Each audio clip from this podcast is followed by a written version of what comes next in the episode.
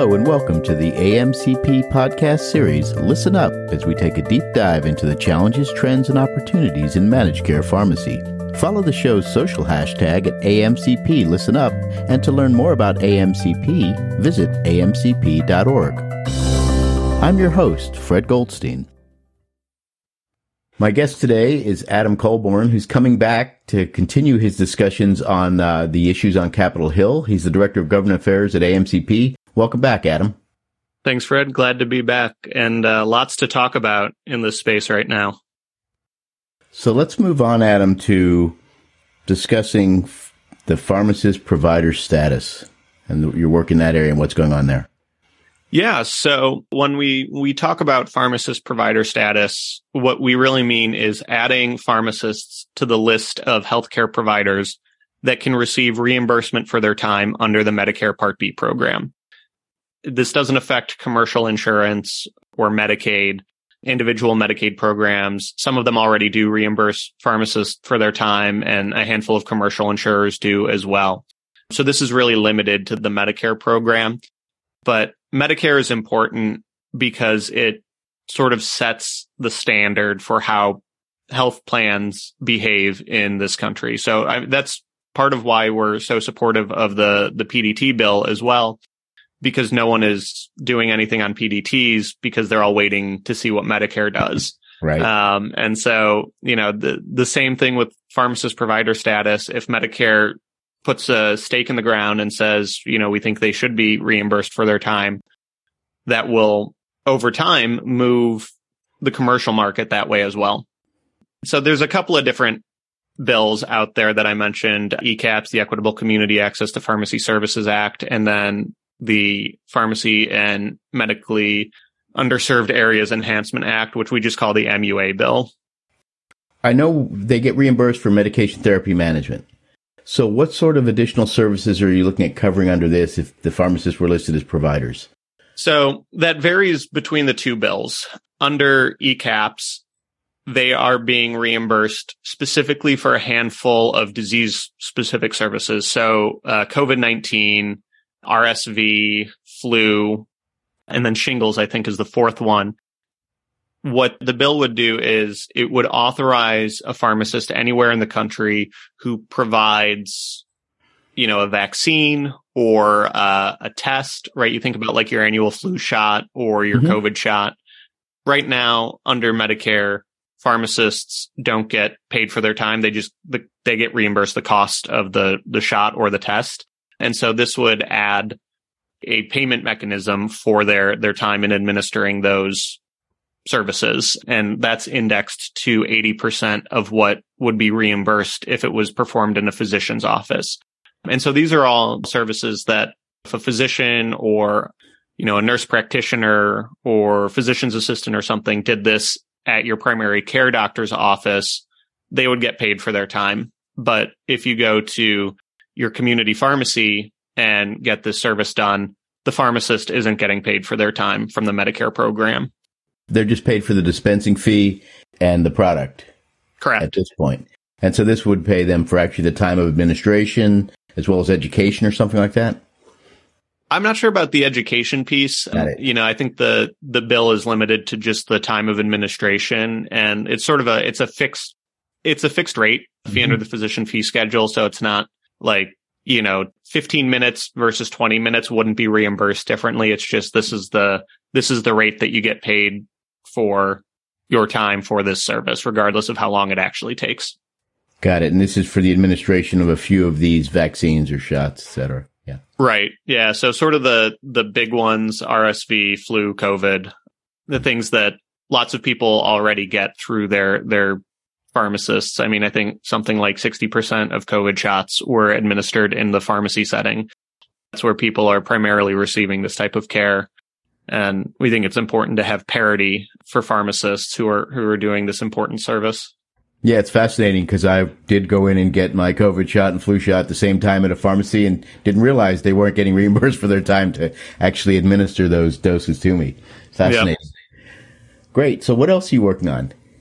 Well, so there is one more bill on the pharmacist provider side. That's the Medically Underserved Areas Enhancement Act that I talked about.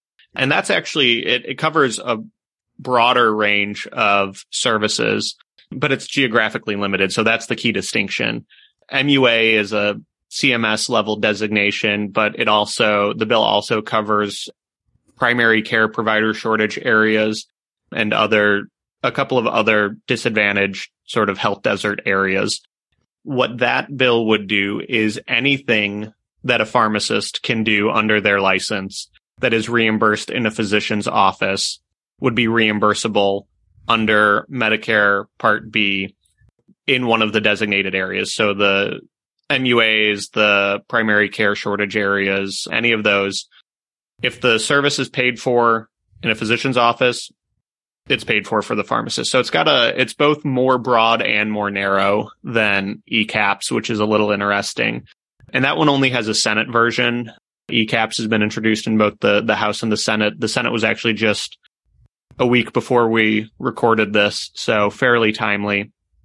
It's difficult to say whether one has a better shot than the other, but I will say that I think most of the energy is on ECAPS right now. So AMCP is a member of the Future of Pharmacy Care Coalition, which is a large coalition of pharmacy associations and other stakeholders who are supporting this bill and advocating for this bill. So, I think I'd probably guess that ECAPS is the one that's more likely to move, but it's hard to say for certain. It's fascinating when you look at the MUA bill and think about it from a social determinants of health issue, rural health issue, etc. With the lack of access to care to physicians, it really makes sense to be able to incent pharmacists to want to do these services to allow individuals to actually get access to some of this stuff. Yeah, well, I think that's probably the through line for most of our legislative work. So the Access to PDTs Act, I mentioned that commercial plans are not really covering these because they're waiting to see what Medicare does. And there's a couple of other issues. How do you pay for it? How do you reimburse it, right?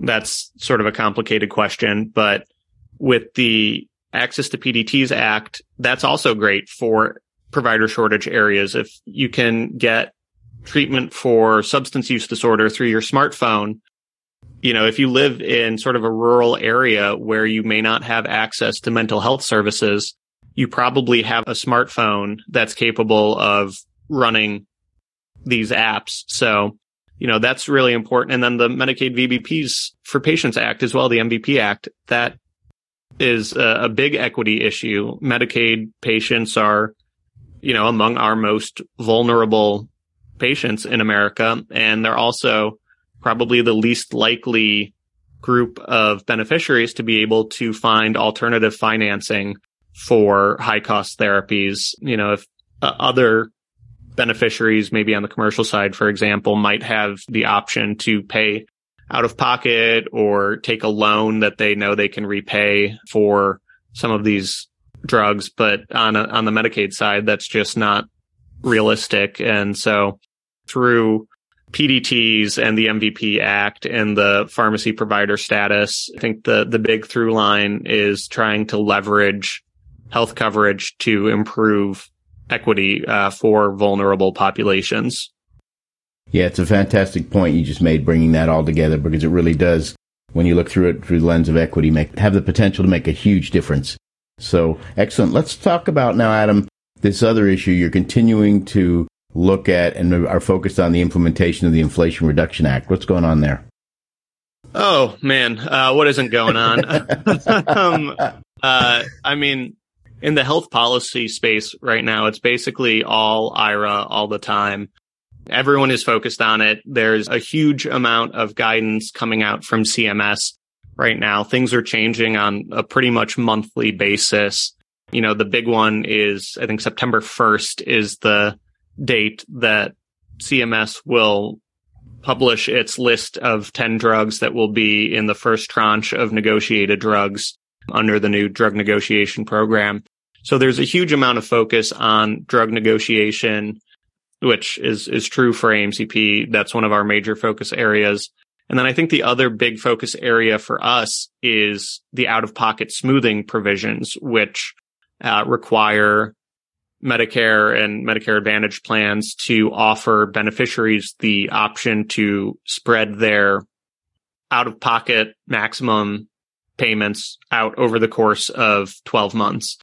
If someone has a high-cost therapy that they'll spend, the new maximum is $2,000 a year. So if they were going to spend all that $2,000 in January, rather than spending it all at once, it allows them to spread the payments out over 12 months. And the first month is a higher payment, and then the next 11 are equal. I mean, that's a completely new thing for the health payer field, and no one has ever done this before. And so it's a huge amount of work to operationalize that. Absolutely. And so we're really focused on the negotiation and the out-of-pocket smoothing. So actually, the day after we record this, AMCP is having its first in a new series of workshops that we're offering on the Implementation Reduction Act. So we're bringing together stakeholders from pretty much the entire healthcare spectrum. So we've got payers, we've got PBMs, we've got pharmaceutical manufacturers, we have patient advocacy organizations, IDNs, all sorts of folks who are coming, and we're going to talk through some of these issues that we're working on. You know, it's specifically on the negotiation. We're trying to leverage the AMCP format for formulary submissions to see if there's anything useful there that will help manufacturers satisfy their reporting obligations for the negotiation program. So we'll be working on sort of a draft template to share with the manufacturer community so that they can feel confident that they're providing the right information. And then out-of-pocket smoothing, we're holding a couple of brainstorming sessions on how do we operationalize this? You know, how does this impact, you know, the point of sale experience for the patient, or is there potentially downstream effects related to bad debt? You know, if the patient goes off of that plan for whatever reason, but they've already hit their out-of-pocket maximum, but they're enrolled in smoothing, the bill requires the plan, Medicare or an MA plan, to just eat the cost. And so that's pretty concerning for a lot of stakeholders. And so just trying to work through all of those different scenarios is a pretty mighty endeavor. So we'll be doing all that and more with the workshop series. So that's sort of where our attention is right now with IRA.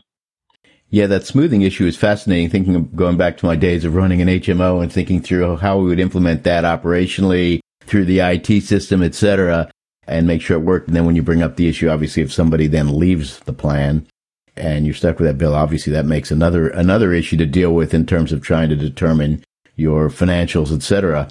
Very interesting. But I also think it's interesting, too, because that bill, when you think about it, people are on these monthly fixed incomes, and the ability to spread that out is another equity issue, in a sense. It is. Along with all the rest you brought up that flows through them. So fascinating. At what point does that have to be fully implemented? Is there a time set for that? So out-of-pocket smoothing goes into effect. I think both actually go into effect in 2025.